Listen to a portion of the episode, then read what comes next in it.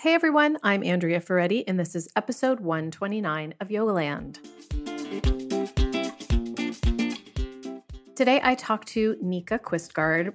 Most of you are probably familiar with Nika. She is like my resident Ayurvedic consultant. She's been on the show. I think this might be her fourth or fifth time. I will put links to her other episodes on the show notes page. Today, we talk about adaptogenic herbs through the Ayurvedic lens, obviously. So I did an episode a few months back with Claire Missingham about her using adaptogenic herbs and other natural holistic methods to help her cope with some of the side effects from an autoimmune disorder.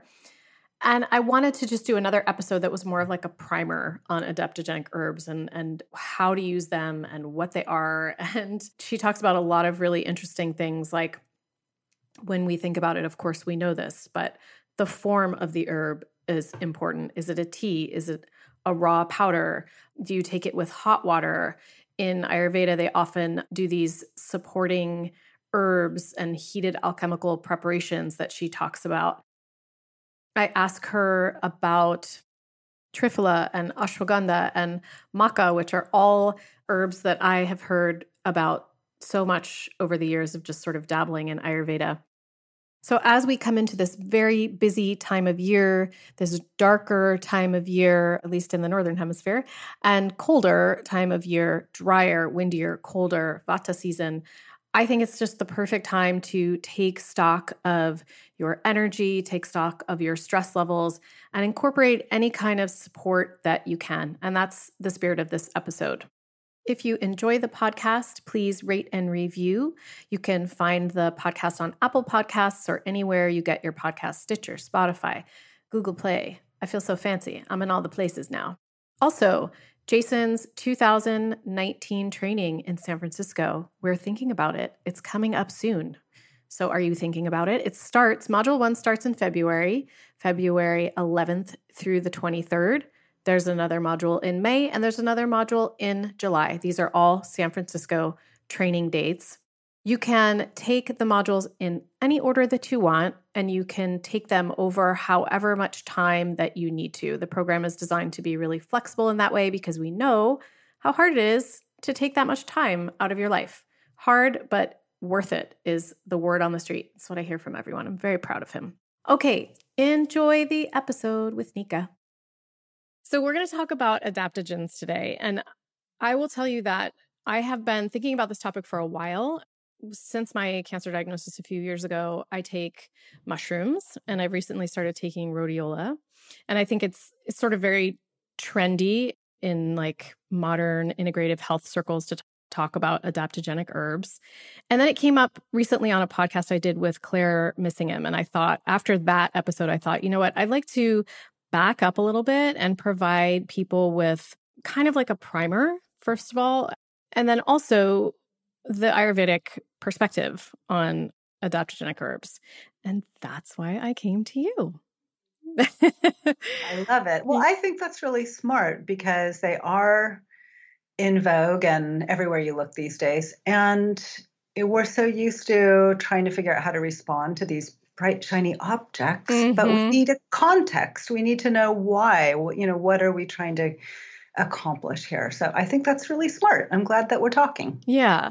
You know, you sent me some thoughts, and one of the first things you said, which makes total sense given the previous conversations we've had, is that Ayurvedic practice, you wouldn't start with necessarily a category of herbs. You would start with the person sitting in front of you and the details of their situation. And I'm guessing you would also start with their imbalance, yes? Absolutely. Yay! Absolutely. I learned something. I get the prize. Ding, ding, ding. Yeah. In fact, in Ayurvedic medicine, as it's practiced in a lot of India, even someone's nature or their doshic dominance is not something that the doctor will look for right away. You know, if I come into the hospital, let's say, with something oozing from my ear or whatever, they're not going to say, let's see, is she a Vata, a Pitta, or a Kapha? Or maybe some adaptogenic herbs would help her adjust to the stress of this acute situation. They're not looking at that at the moment of trying to solve an immediate or an acute problem, mm-hmm. right? A lot of the time, I think that people get excited about whatever's in vogue as an answer to an acute problem they might be having. And that's usually not the best way to choose your answer. It's much better to understand what is your problem? What mm-hmm. is your imbalance, as you said? And what's the nature of that? And, you know, where is it happening in the body? What tissues or what organs? Is it a temporary situation or has it been chronic? All these things. And then, of course, we do want to know the overall situation of that person, their nature, their current situation. You know, are they under a lot of situational stress, for instance? Are they eating other than what they normally would, et cetera, et cetera, et cetera. And that will help us start to know, do we need to add something into their situation, like possibly an adaptogenic herb of some kind, or maybe we need to take something away, like the 4 bags of chips or whatever it is that's going on, you know. The Frappuccino in the morning. Yeah. I mean, and that might be okay. It just depends. Everything depends on the reality and the specifics of what's really happening. And what we tend to like to do, because it's so easy, it's such a one-step solution.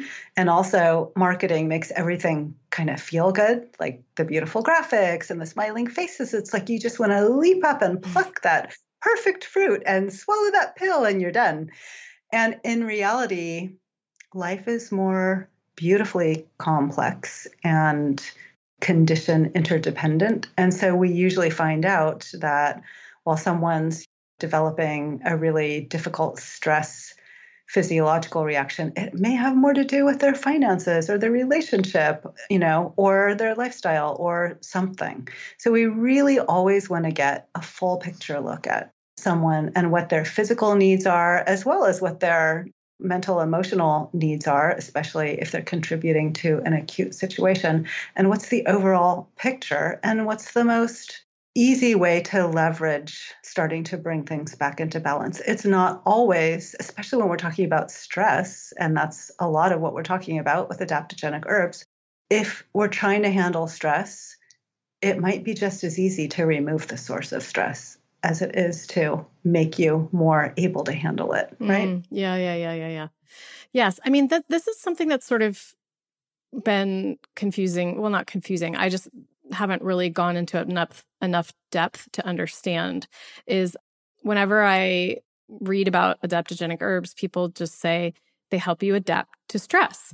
But the list of adaptogenic herbs is super long. And so they must all act differently. Yes. And also, the other thing I notice is that people tend to make drinks or teas or whatever with like tons of them in mm-hmm. them. And I always wonder, is that really a good idea? You know, I don't really subscribe to the idea that more is better all the time. And so I would love to hear a little bit of your take on how they are different from an Ayurvedic perspective. Well, I love these questions because these are questions that when you have the answers, you have some guiding principles to help you figure out, you know, what you want to do.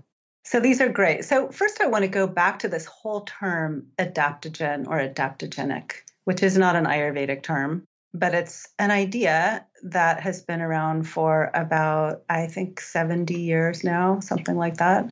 And the idea I hear talked about in two different ways, though. One is that the intake of these plant substances are making you more adaptable to stressors, you know, more able to gracefully move through without symptoms. But another one that I've heard also is that the herb adapts to your needs. So it doesn't matter which one you take or how much you take, that it will just automatically do whatever you need. Okay. I've heard that. I've heard both of these described. Okay. So the question is the herb adapting to your need, or is the herb helping you become more adaptive to your situation? Right. I don't know, honestly. Like I said, it's not an Ayurvedic term, but a lot of the herbs that are considered adaptogens are certainly used in Ayurveda, and I'll talk to you about how. The other sort of subcategory or other buzzword that we see a lot is the idea of nootropics. You've probably heard that. Mm-hmm. And these also kind of come into the idea of adaptogenic but more specifically to the brain, memory, cognitive function, focus.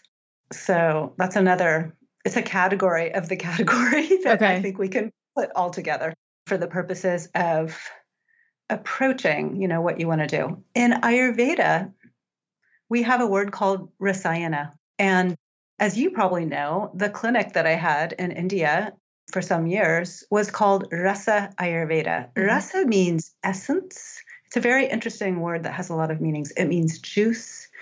It means the plasma, like clinically, the plasma in the body, which is the basis of all other tissues in the body. And Rasayana means the path back to juiciness, basically. Mm. Yeah. And so it's a huge aspect of what we're trying to accomplish in Ayurveda. Are we trying to accomplish it with everyone all the time? Is it always what we're trying to accomplish? No. Ultimately, yes. But at any given moment in what someone needs, they may or may not need that. They may instead need detoxification or a reduction of tissue or a reduction of fluids in the body, with ultimately bringing them to becoming more balanced. Mm-hmm. So just to back up one more level, you've probably heard of Panchakarma, right? Mm-hmm. The Ayurvedic approach to detoxification and rejuvenation. And this has three parts when people choose to do it or need to do it for clinical reasons. The first is to soften everything up and juice everything up and get the toxins moving around so that they can be removed. The second part is to remove them. That's the actual Panchakarma part. And the third major step is to rebuild the digestive fire. And then here comes the adaptogenic part.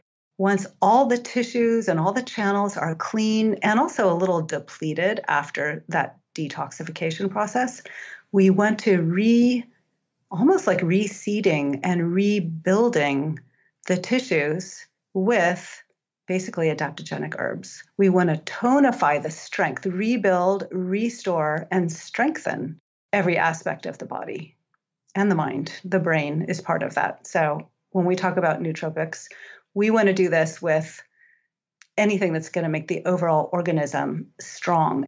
So there's two things that I see adaptogenic herbs trying to do. One is to make you more adaptive to dealing with stress in the moment, right? Mm-hmm. But the more foundational situation is, are you overall strong, solid, stable, relaxed, tonified, so that when something comes your way, something unexpected or stressful, you just don't have such a thin skin. Right. You just don't feel that stress so much because you're good.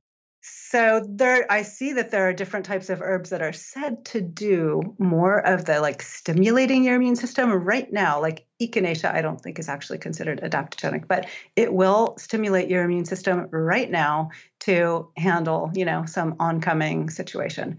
Whereas most of the Rasayana herbs are going to be root herbs that tonify, that help sort of hyper-nutrify and rebuild your system, including your nervous system. So we just want to look at what is it that someone needs? Do you need to get through stress right now because your partner's leaving you all of a sudden, or you lost your job, or your parent is ill, or something's happened, or your pet isn't okay, and you're going to have a few weeks of just feeling like a nervous wreck, something like that? That's not necessarily the time to start on a long tonifying regimen, because it takes time for the deeper tonifying herbs to really accumulate their effect in your system.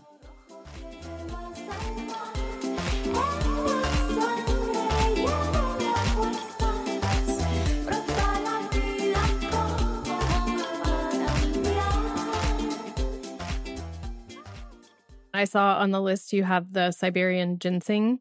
That's something I used to take like in my 30s at cold season when my immune system was just sort of like bombarded with colds. So would that be considered like a shorter act, a more immediate responding one? That might do both. Some of them might do both. Okay. Some of them might both build your deeper vitality and resilience while they also help you deal with what's coming at you right now. The trick is, you know, what is it that you need? Do you need nervous system support? Do you need immune support? Do you need muscle strength support? Because another big aspect of these is longevity. I mean, that's a stated aspect in Ayurveda, is that Rasayana is also meant to help support your longevity. So what is it exactly? This is what a doctor looks for. You know, what's the problem, or what are we trying to accomplish here? Mm-hmm. And what are our most efficient and least harmful options to get to that? Almost designing a treatment plan. Mm-hmm. So some people like to just play around with herbs. Oh, I'm taking CBD oil. Oh, I'm trying rhodiola. It's almost like a hobby. Mm-hmm. To try out supplements and see what the effects are. But if you know you need something in particular, then look for that. Mm-hmm. It's that simple. So a lot of the big formulations, what I want to say about formulas is that we honestly, in classical Ayurveda, we rarely prescribe or administer one herb, or as they say in India, a single drug. You know, a plant is a drug.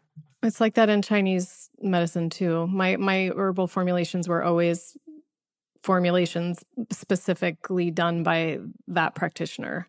Mm-hmm. For you specifically. Yeah, and that makes a lot of sense for a couple of reasons. This may not apply though to all these cool mixtures available online and at the health food store. You know, who is creating these and who are they creating them for? When a mixture is created for every person, then you kind of have to wonder, mm-hmm. because that starts getting into an abstract projection of everyone needs this, and here you go. Mm-hmm. It's just $9.99 or whatever, and you'll be amazing. That doesn't make a lot of sense, mm-hmm. because we all have different needs, and even each one of us has different needs at different times. But what does make sense about formulation is this. The first important thing to realize is that when we look at a lot of adaptogenic herbs, most of them are root herbs, and most of those need to be taken in several grams at a time, like mm-hmm. 3 to 5 grams a day. I heard Claire talking about all the pills you have to take, you know, if you're taking pills, because they're more like a superfood, really. Mm. The ones that are tonifying, that are really going to deeply nourish your immune system, your nervous system. So those require really to be efficiently absorbed and delivered to the right places in the body. They will do better not on their own. They will do better if you help them with what we call supporting herbs, carrying herbs. They're often processed with heat or some kind of cooking or some kind of almost alchemical in traditional Ayurveda preparations that involve, you know, mixing things together and burying them in a clay pot under a fire for a certain amount of time, or different things that happen. And the whole point is to make goodness of the ingredients easy for your body to recognize and absorb correctly. So like more bioavailable. Yeah, more bioavailable, exactly. So what's an example of a carrier herb? Well, let me just say one other thing about the idea of putting them together. There is an experience that we all have that when we're working in a team of other people with a shared purpose, but with some overlapping but dissimilar skills and talents, our individual weaknesses fall away, right? And we pull together, let's say 4 or 5 of us together, get into a team to accomplish something at work.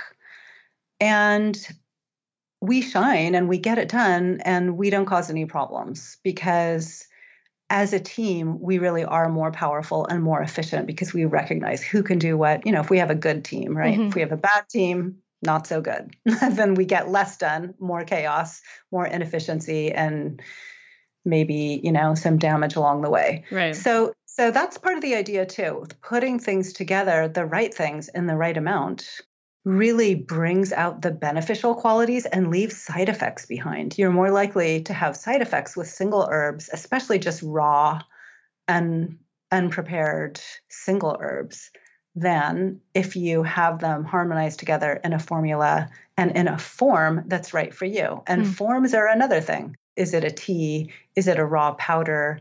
Is it, in Chinese medicine, in chicken soup? We also do bone broth herbal soups in Ayurveda for this Rasayana. what is the form? Is it in ghee? Is it with honey? Is it in hot water?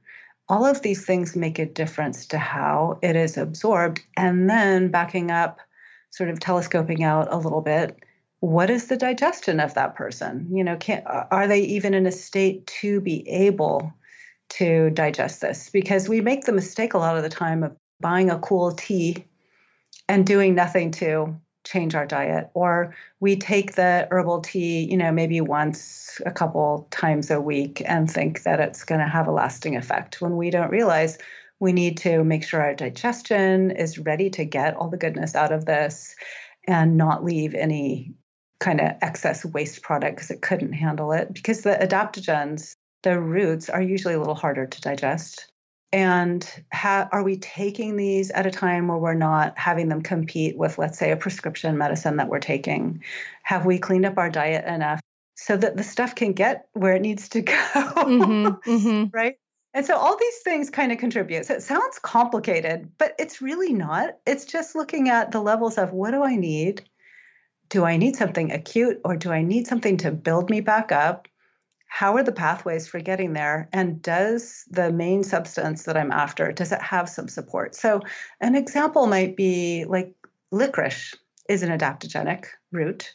It almost has a steroidal type effect in the system. Yeah, it's really interesting.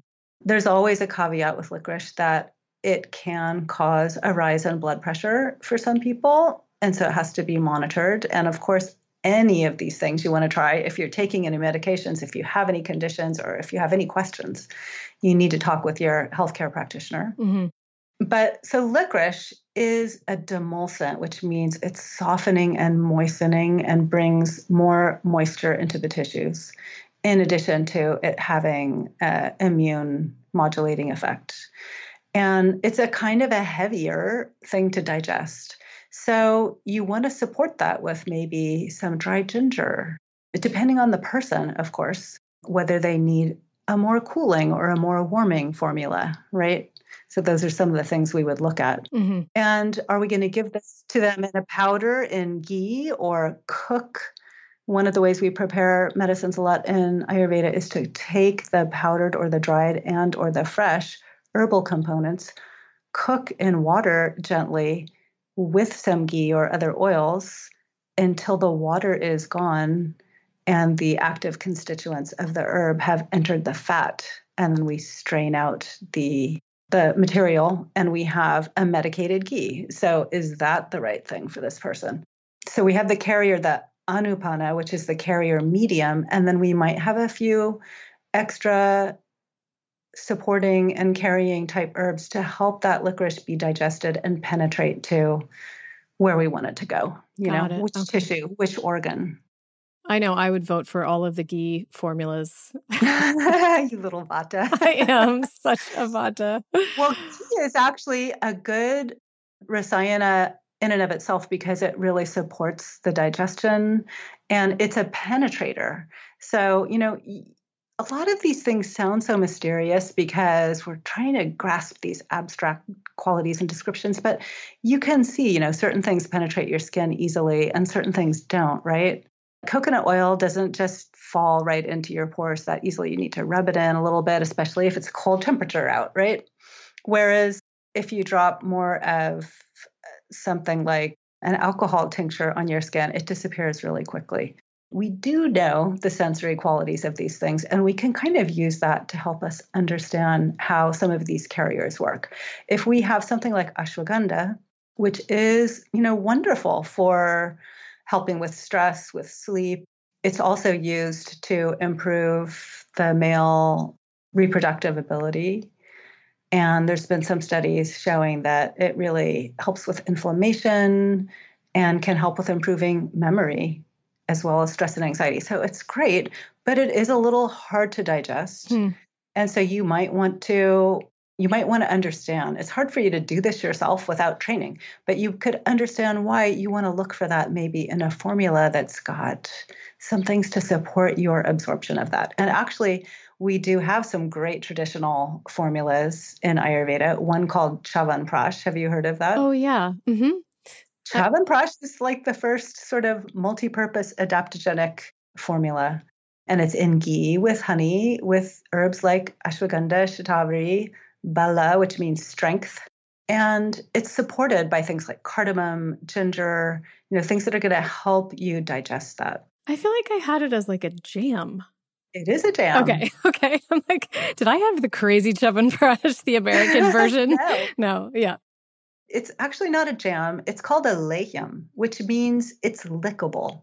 And even the licking action, you lick it.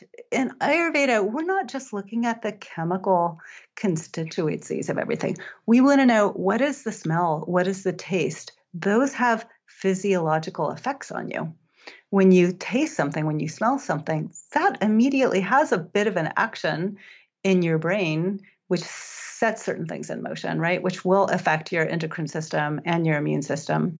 It's more, we're very multi-layered, you can't just think, oh, drop these chemicals in, it'll be fine. Right. It's the whole experience. So ideally, generally, we want to taste everything. So I kind of like the idea of smoothies or treats or whatever with some of these adaptogenic herbs, as long as it's the right ingredients for you. Mm-hmm, mm-hmm. Okay. So licking, there's saliva, there's the tasting, and it's a little bit of a longer experience, sensory experience with taking that in once or twice a day. You might lick a spoonful of lehyam followed by a half glass of warm milk might be the prescription, something like that. Mm-hmm. And that helps you really digest it. So different from knocking back 5 powdered capsules, right? Yeah, completely.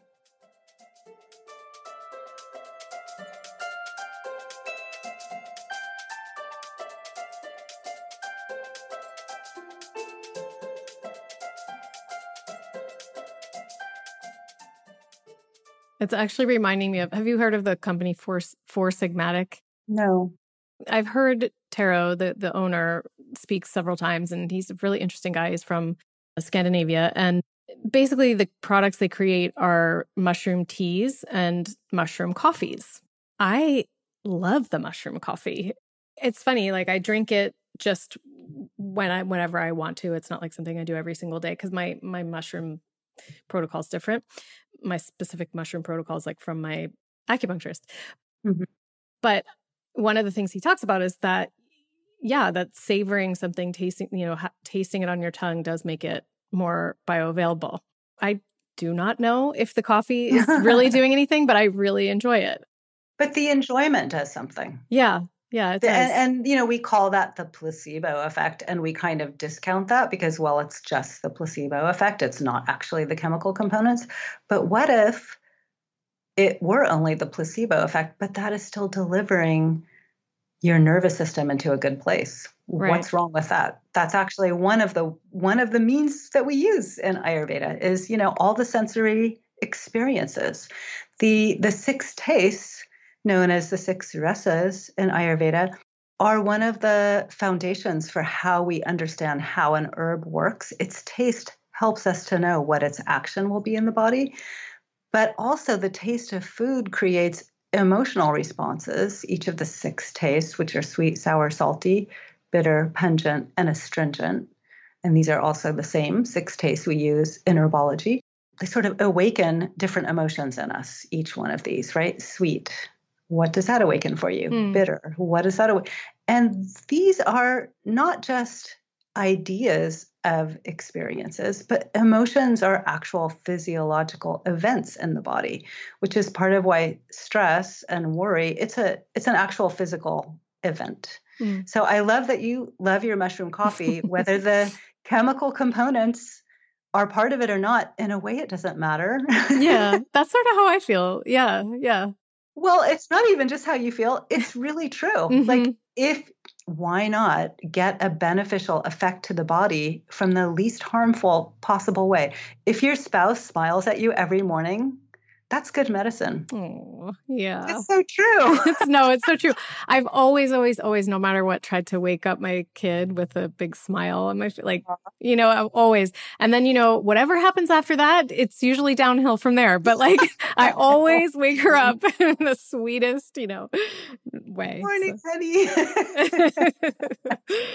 Oh my gosh. I think that's so part of the context for this is, get into the herbs, but keep stepping out, you know, to a wider view of why do I think I need this? And work both sides, you know, go ahead and get yourself an adaptogenic formula or try out rhodiola to reduce your fatigue and anxiety. But also, you know, is there something else that's maybe even less expensive and more integrative to your life, like some great restorative practice or more yoga nidra or choosing to be around people that make you feel good or whatever. Yeah, yes, completely. I'm fortunate enough we have an infrared sauna in our backyard. I almost feel guilty saying that because it just feels so opulent. But it's supposed to be really, it's great for many reasons. And I went through this phase where I stopped using it, just like you do. You just think you've used it for a while, you feel busy, whatever. And I have been so run down lately. And I have made a commitment, you know, that I'm going to be back in there at least 3 times a week. And even if it's just for 10 minutes, and just that act of like deciding, because, you know, it takes more than 10 minutes. It's like you have to warm it up and you have to get dressed. And then afterward, you have to take a shower and the whole thing. And just like the recognition that that needs to happen has slowed me down a bit. And I'm I might have a suggestion then, and it applies to taking our adaptogenic herbs too. In India, you know, during my time directing Rasa Ayurveda and being involved in the care of so many hundreds of women from all over the world who really most of them came with a real need to be restored, like a real need to be revived. And so I learned so much from being right in the heart of the land where Ayurveda springs from. And one of the things I learned is that no treatment is given without interruption.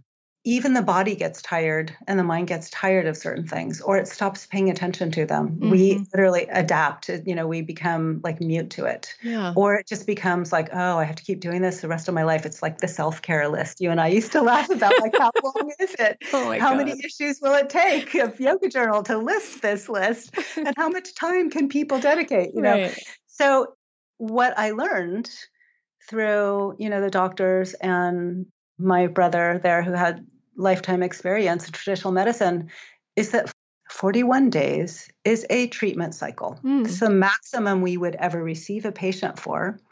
We had patients for between 1 week and 6 weeks. So 41 days, and then you must take a break of anything you're doing.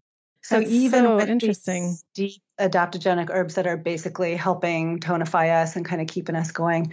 And, you know, I'm not talking about, obviously, your critical pharmaceuticals that your doctor has prescribed, because that's another thing.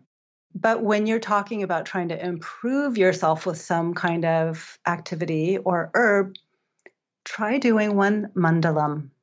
Wow, that's 41 really days, helpful. And then take a 2-week break. That can also help your body sort of temper to the effects instead of becoming dependent or becoming immune to the effects.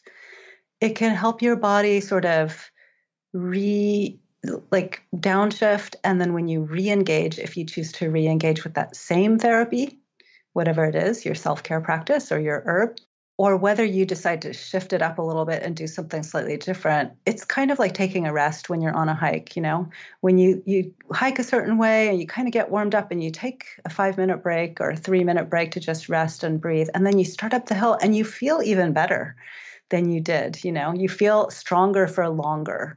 So there's a tempering, that kind of going back and forth. We need to go back and forth. We need to travel between doing and not doing, being affected and not being affected, in order for anything to have its good effect. So take that 2-week break, and then you won't feel like, okay, I've made the commitment and now I'm already starting to feel a little resentful. Right. Because it feels like a sentence. Yeah. For 41 days. Or if that's too much, you know, the famous 21 days to make a change thing. I noticed through many, many women receiving treatment, 21 days was the essential kind of minimum to get to a new stable baseline of well-being. So 21 days is a good minimum, and 41 days is a good full, don't do more than that. Got it. Wow. That's so interesting and helpful. I've never heard that before. So simple, Right. But it really helps take a lot of stress and possibly lack of effect out of things. Yeah. Yeah. Yes. People do better, especially right now in modern life, it like smaller commitments. It makes more sense.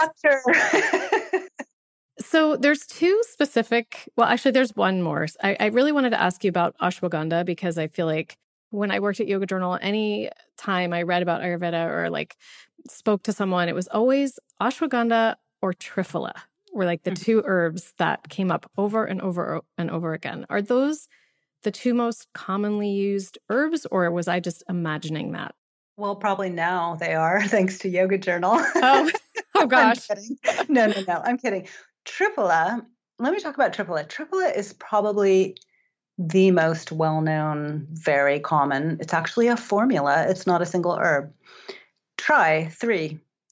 Phala, fruits. It's three dried fruits. And one of them you'll probably recognize, amalaki. Have you heard of that name before? I don't think I have. That was real popular maybe 5 or 10 years ago. There were a lot of companies selling amalaki, the highest in vitamin C. I had an amalaki tree right behind my house in Kerala, across the street from the clinic. What kind of fruit is it? It's called the Indian gooseberry. It looks like a gooseberry, but our gooseberries in northern climes grow on shrubs, kind of like they look like little raspberry bushes. But the Indian gooseberry looks very similar, only it's larger, harder, and it grows on a tree. Okay. And so that's one of the three fruits. Haritaki is another, and bibhitaki is another. So these three fruits, all from trees, are dried and powdered in equal amounts to make triphala. And the reason triphala is so incredibly popular and really considered like a panacea is that it's considered a tonic for the colon. Now, why is that so important? Why would that be so fundamental and so ubiquitous? Because a little bit of what we've been saying, that in order to get the benefit of anything you're adding in, you have to be able to, get the toxins out, absorb it. Yeah. Get the toxins out. But it's not just about getting the toxins out. It's also about the ability. Absorption. Yeah, it's about absorption. And in the Ayurvedic theory of digestion, now this is something most people don't know, there are three stages of digestion. The first one is in the stomach. The second one is in the intestines, right? And the final, and in a way most important stage, the most refined stage, is at the end in the colon, where it's understood that the fine prana, or the very subtle vital energy of everything we've taken in, our raw diet, right, full of good prana, that is absorbed just before elimination in the colon. And so if the colon isn't operating well, or like you said, needs detoxification, or if it's just not tonified, like if the muscle structure, all the fine layers of muscle, if the right mucosal lining isn't there, all that stuff, then we're not going to get the fine prana. So in Ayurveda, we don't think, just the, the calories, the carbs, the proteins, and the chemical constituents. We're also really looking as our human being part of a greater living system. We're never apart from this huge living system, our planet and all the elements and all the plants. And so when we take in these plants, especially the special magical herbal plants, we want not only their gross components, but their subtle intelligence, almost like they're, people are into essential oils for this reason. It's like their essential personality is in the most subtle, and that really gets absorbed in the colon. So if that's not too esoteric for you, we can all take a little triphala. It's really easy to take. You can take the powder, stir it into a glass of warm water and let the powder settle, drink the water. A lot of people drink it every night before they go to bed, or every morning when they first get up, to just keep that process stable, keep things kind of clean and functioning well. And then that's really going to support the digestion of something more nutritive, like an adaptogenic herb. So it's not adaptogenic to the nervous system in the way we've been talking about. It's more adaptogenic to the function of the overall body and that connection to prana. Cool. Does that make sense? Yeah, totally.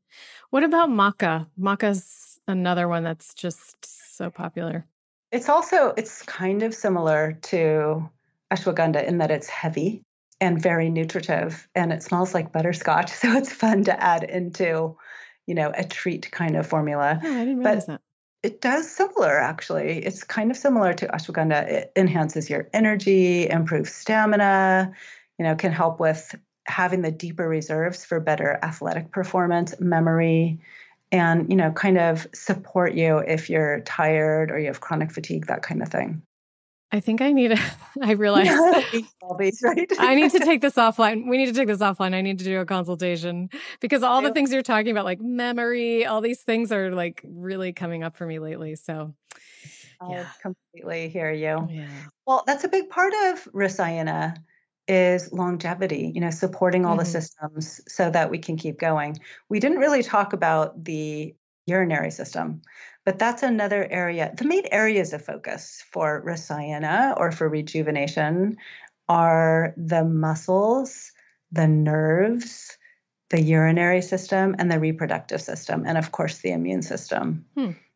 Yeah. Why the urinary system? It's interesting, isn't it? Yeah. Because that can be actually a place where infection and dryness and dysfunction can, once that gets a foothold there, it can really sap your vitality. Wow. I've read that even mental illness and mood disorders can be related to urinary tract infection. Oh my goodness. You know, it's where the waters of life are literally flowing through our body, you know, and the contiguousness of water, the unbroken flow. If you have problems in your urinary system, it can really disrupt the rest of you. So are there specific, well, I'm sure there are formulas, but it's here's very individual or? Well, here's a fun particular ingredient to know about. It's called Gokshura in Sanskrit, and it's called goat's head weed or horny goat's head weed. Whoa.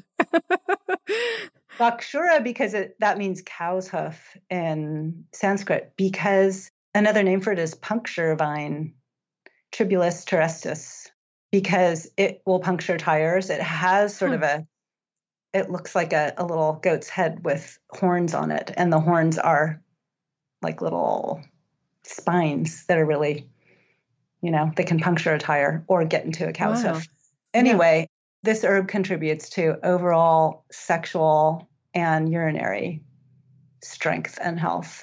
And a lot of these too double as aphrodisiacs because if you don't have the underlying vitality and strength to reproduce or to use your reproductive system to engage in whatever it wants to engage in, you're not likely to have desire. That's so interesting. Yeah, that makes sense. So they're stimulating. And so they can be stimulating. If they're aphrodisiac, they're stimulating. But the general thing that we're going for with Gokshura is tonifying. Uh-huh. And then Shatavari, I really want to mention. Oh, you asked about ashwagandha. Ashwagandha is great for everybody, really. I mean, not everyone, though, I want to say, can tolerate these. I actually have a hard time with ashwagandha. I get kind of some not great side effects from it. Just like digestive side effects? Yeah. My skin gets itchy though. Like people have different reactions to everything. Right. That's actually something we both talked about before this. We wanted to make clear, like just because they're herbal formulas doesn't mean they're not potent and, you know, you might have a reaction to them just like any other drug that you put in your body. Right. Or even food. Mm-hmm. Right. I've had people react to sesame oil, you know, to the point where we had to wonder if we needed to take them into the hospital for treatment. So anything can be reactive, and these are more powerful anythings. So you definitely want to take it easy, you know, and follow your practitioner's instructions on ramping up slowly to whatever your dose is going to be. Yeah. So ashwagandha, in addition to doing the things I mentioned before, reducing pain, helping with sleep, immune function, dialing down inflammation in general, and it's shown some promise in improving memory, it also is famous for supporting male reproductive health. And then the sort of counterpart to that is called Shatavari. And it has a great name. Shatavari is an asparagus plant, and we grew it like many other Ayurvedic herbs we grow at Rasa Ayurveda. It's really beautiful climbing asparagus plant. But the name means having 100 husbands. That sounds like a nightmare. I know. We don't want those 100 husbands, but we want the capacity if we... Oh, I see what you... Right. I got it. Okay. How about like 100 cabana boys? Yeah. I don't think I need any of them at this point. But it also boosts the immune system. Almost anything that's supportive to the reproductive system is also going to have a good effect on the immune system. Supportive, I'm saying, not necessarily stimulating. So if it's an aphrodisiac, it may or may not be supportive to the reproductive system. But if it's a supportive tonifier, the way we think of how the systems are affiliated with each other in Ayurveda, the reproductive system is kind of very close to the top of the chain of how things happen. So, first you eat something, you digest it, it benefits your plasma. From there, it goes to your blood. From there, to your muscle tissue. From there, to your, bone. Muscle, bone, then to the fat tissue, then to the nervous tissue, then to the reproductive tissue. And then finally to your immune system, which is the very sort of cream of digesting and intaking whatever you've brought into your body with your digestive effect, with whatever the substances are, and that's the net effect. So if it's touching your reproductive system, it's likely going to have some effect on your immune system as well, and vice versa. If something's striking at your immune system, it's probably affecting all of you. Yeah. So Shatavari is really great. It's more cooling, whereas ashwagandha is a little bit more warming. I find it easier to digest. It's also a lactagogue, which means that it's great for nursing women to support nursing babies. And one of the fun things that I loved living in Kerala and supplying medicines for everyone, we made a lot of medicines in our clinic. And like I said, grew a lot fresh, is that we got to eat them as foods a lot of the time. And so once in a while, when the season was right, we would get to have pickled Shatavari asparagus. Oh, so good. That sounds so good. You can eat your medicine, you can. Yeah. I also had Tulsi, the holy basil, which is more of a stimulating type adaptogen. It's a great replacement for coffee. It's great for mental clarity and headaches. And it's definitely a stimulator, but in a calming kind of way. It's a unique thing. It's holy basil, and it's grown outside every Hindu home and every temple. And as you pass by, it has a lot of fragrance. It has a lot of eugenol, the essential oil, the same essential oil that you smell in clove. Anyway, my brother, who worked with me there in the clinic, Sanju, my Malayali brother, he once did a mandalam, a short 7-day mandalam of freshly squeezed Tulsi leaves into a juice for me every day for 7 days. Oh, it was quite sweet. An amazing experience. Squeezed by hand, put them in cotton cloth and squeezed by hand. Oh, I want to cry. Oh. It was an amazing experience. And I'm sure the love was part of the healing, but it really helped me in a high stress time. Wow. Oh my gosh.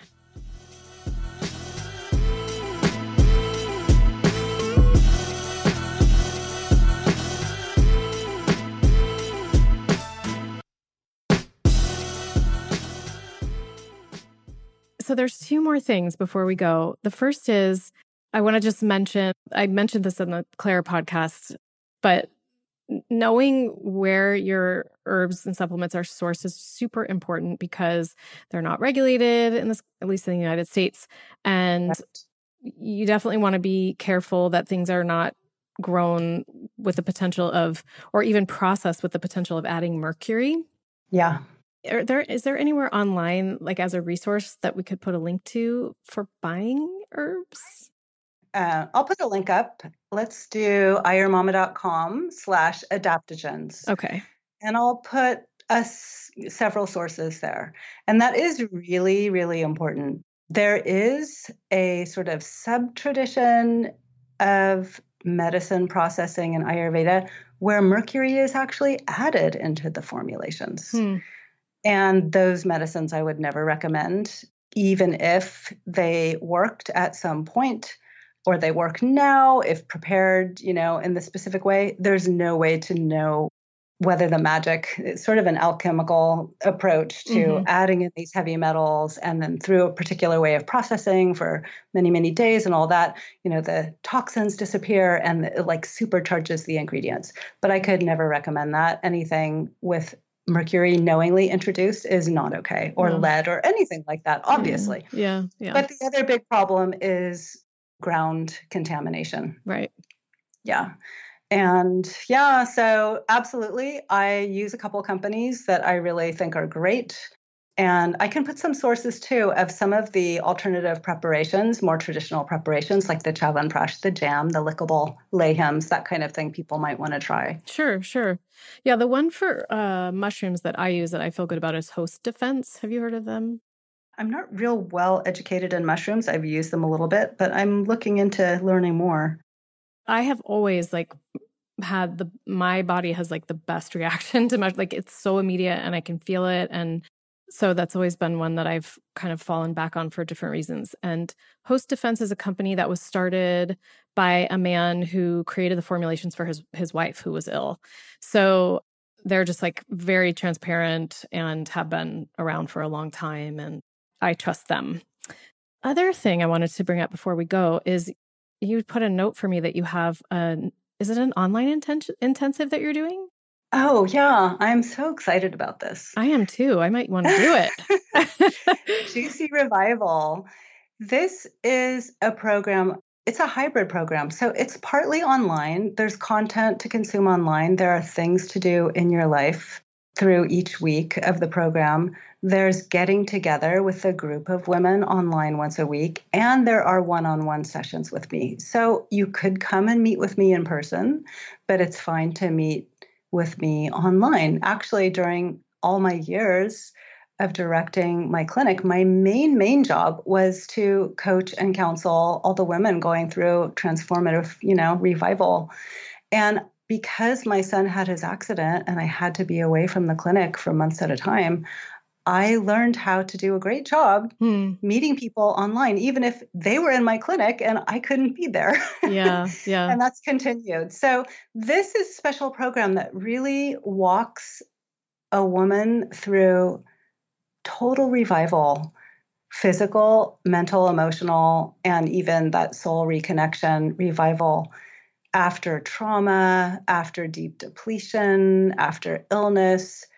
Because our bodies and even our spirits can sort of dry out and get disconnected. And we need to take the steps, and they're really not that complicated, but they really need to be taken so that we don't end up in our trauma loops or in ongoing depletion, depression, anxiety, sleep problems, digestive problems, the kind of chronic systemic problems that can start to squeeze your confidence and courage out of you when they go on too long.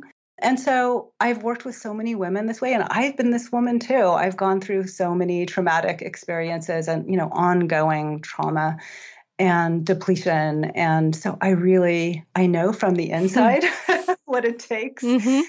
And, you know, my whole training and experience in Ayurveda. And what's so beautiful to me is the reason I was drawn to Ayurveda really in the first place is not just because I'm an Indiophile, although, you know, I am, but because it's really a simple set of reference points for helping us just be a lot more intimate and a lot more masterful with life. It's not about anything Indian. The principles can really benefit us, you know, anywhere. And at this time, I just feel that a woman who's been through something, who's been through loss, if she can come back, or even not necessarily back to where she was, but if she can move forward into a new, tempered, more resilient version of herself, not only is that great for her, which is, you know, my first hope that she have a wonderful, fulfilled, and enjoyable life, but that's a powerful force for our world. You know, when someone has gone through it. That's so true. Mm-hmm. And then you need those. And those are my favorite women to hang out with too, honestly. Because, you know, you start to get your priorities straight, right? Yeah. And you build character. It's really true. You do. You build character and focus and that kind of gravitas, but not if you're not okay. And so I think it's a critical point when a woman is struggling, and especially struggling for too long. It's really important to get that revival, and then that can spill over, and she can start reviving the world. Yeah. So when does it start, or is it sort of like it's happening now? What I do is, as long as I have space for someone, I book a call and talk with people who think they're interested in that, and just see if they're, you know, if what I have is really what they need, and if they're a good fit for the Juicy Revival program. And if they are, they get to start as soon as they're ready. Cool. Yeah, that's great. Well, this was really interesting conversation, and I definitely want to book some time with you to do my own little consultation about adaptogens, because as I said, I've just been super depleted, sort of inexplicably lately. Well, you've been through, girlfriend. Yeah, you can say that. Yeah, I know I can. Well, let's do it. Let's definitely do it. And thank you so much for this time. I always have so much fun talking with you and hanging out in Yogaland. Aside from Jason, you are my most repeated guest. Oh my goodness. Yes, I know. That's great. That's like getting an award. Thank you so much for having me back. You're so welcome. Long may it continue. Oh my gosh. Well, thank you so much, Nika. And you a big hug and a kiss. You too. From the East Coast to you. Okay. Bye. Talk soon. Okay. Bye-bye.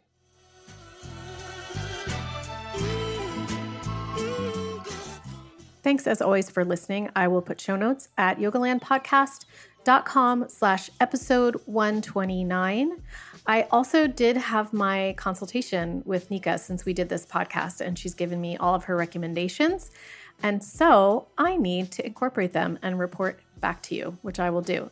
It will encourage me to actually take the time to incorporate them if I know that I owe you the info. All right, everyone. Thanks so much for listening. Until next week, enjoy your practice.